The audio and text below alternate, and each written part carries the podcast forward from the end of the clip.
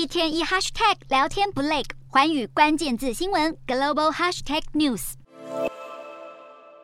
美国国会民主和共和两党议员二十号终于针对二零二三财年综合拨款法案达成共识，规模高达一点六六兆美元。法案也授权提供外国军事融资给台湾，最高二十亿美元的直接贷款与担保贷款，还款期限十二年。不过，国防授权法案每年提供台湾最高二十亿美元的无偿军援，则是没有列入年度的拨款项目。此外，综合拨款法案也向美国在台协会 AIT 编列经费，用来建立台湾学员计划。另一方面，综合拨款法案中的美国国防支出规模就超。超过八千五百亿美元，让美国国防部长奥斯汀呼吁国会及时通过预算。而除了国防支出，这一份二零二三财年的综合拨款法案多达四千一百五十五页，也囊括了美国政府机构的资金，以及额外向乌克兰和北约盟邦提供紧急的军事与经济援助。而为了避免美国政府资金用光，美国国会预计本周完成拨款法案的表决，并且送交美国总统拜登签署生效。